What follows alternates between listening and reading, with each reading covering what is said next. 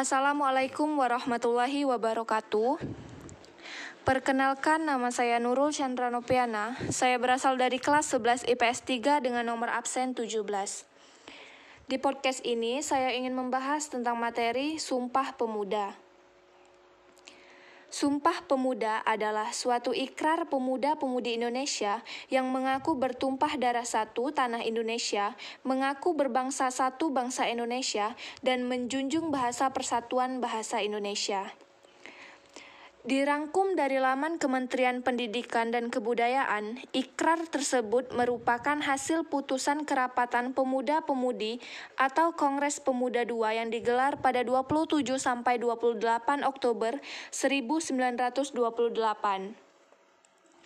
Kongres tersebut digelar setelah sebelumnya dilaksanakan Kongres Pemuda I mulai tanggal 30 April hingga 2, Mei 1926 di Batavia, Jakarta.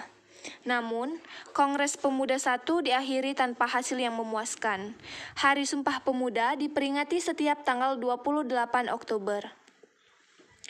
Sejarah lahirnya Sumpah Pemuda bermula dari Kongres Pemuda II yang digagas oleh Persatuan Pelajar-Pelajar Indonesia atau PPPI dan dihadiri oleh organisasi pemuda. Kongres dilaksanakan di tiga gedung yang berbeda dan dibagi dalam tiga kali rapat untuk menghasilkan Sumpah Pemuda. Rapat pertama Sabtu 27 Oktober 1928 di Gedung Katolik Jongenlingen Bonn atau KJB, Lapangan Banteng. Banteng. Dalam rapat tersebut terdapat uraian Muhammad Yamin tentang arti dan hubungan persatuan dengan pemuda. Menurutnya, ada lima faktor yang bisa memperkuat persatuan Indonesia, yakni sejarah, bahasa, hukum adat, pendidikan, dan kemauan. Rapat kedua, Minggu 28 Oktober 1928 di Gedung Os Java Bioskop membahas masalah pendidikan. Kedua pembicara Purnomo Wulan dan Sarmidi Mangun Mangun Sarkoro sependapat bahwa anak harus mendapat pendidikan kebangsaan. Selain itu, anak harus dididik secara demokratis dan ada keseimbangan antara pendidikan di sekolah dengan di rumah.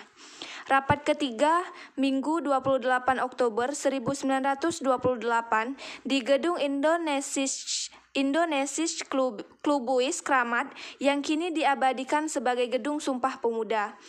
Pada rapat ketiga inilah diumumkan rumusan hasil kongres yang dikenal sebagai Sumpah Pemuda.